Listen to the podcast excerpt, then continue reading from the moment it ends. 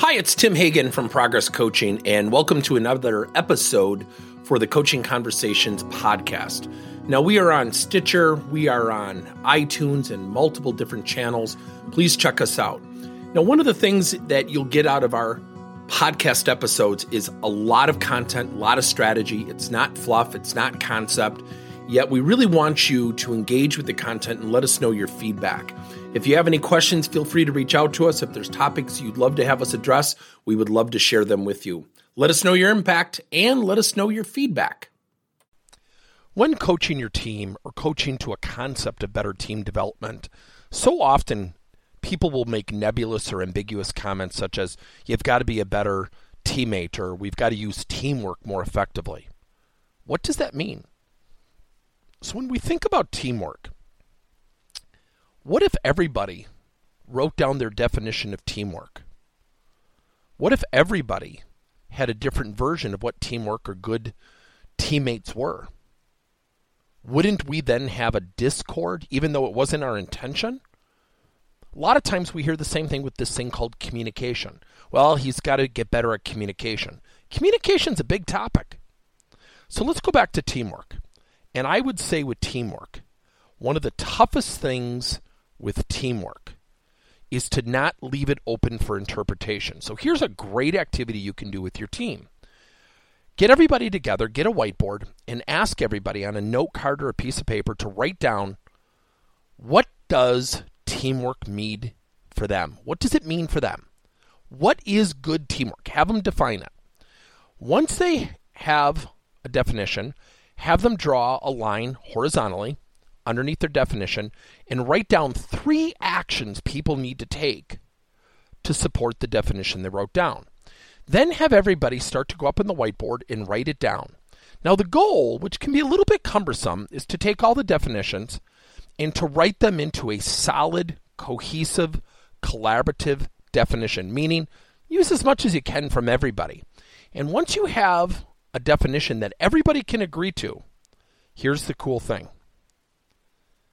you can then have an understanding of expectation.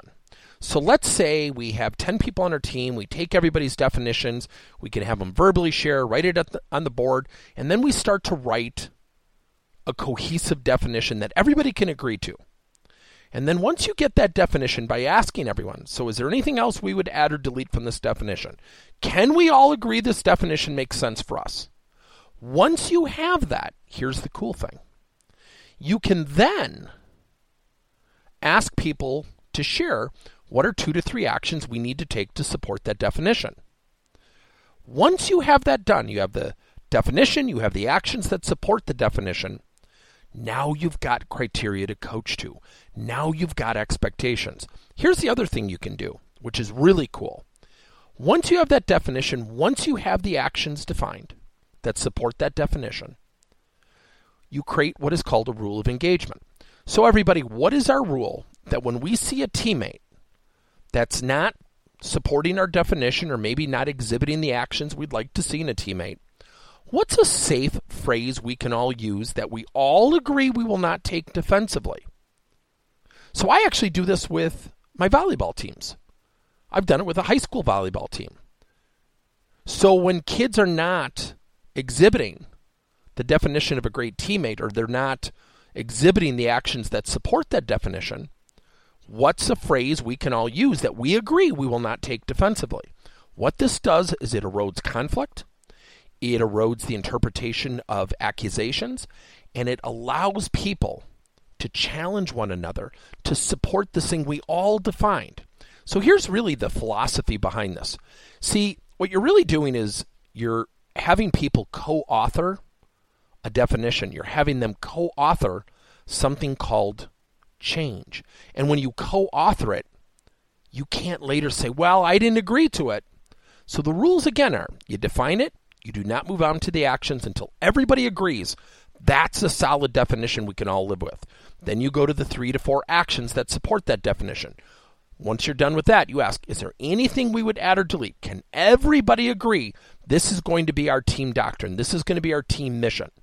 Once you have that, not only do you have expectations and things you personally can coach to, But then you create that rule of engagement. So you allow peer to peer feedback and communication to be done in a safe environment because they authored it. Good luck. Thank you for listening to another episode of Coaching Conversations by Tim Hagen and Progress Coaching. Now, our company is always coming out with new and innovative solutions to help leaders coach their employees. And recently, we just created a new service called Coach to You, where leaders can pick and choose topics and assign seven to 21 day programs for employees to learn and, more importantly, apply actions and then reflect and share what they're going to do going forward as a result of the learning. It's called Coach to You. We're literally bringing coaching to your employees. If you're intrigued, we'll have a link in each one of our episodes where you can get more information.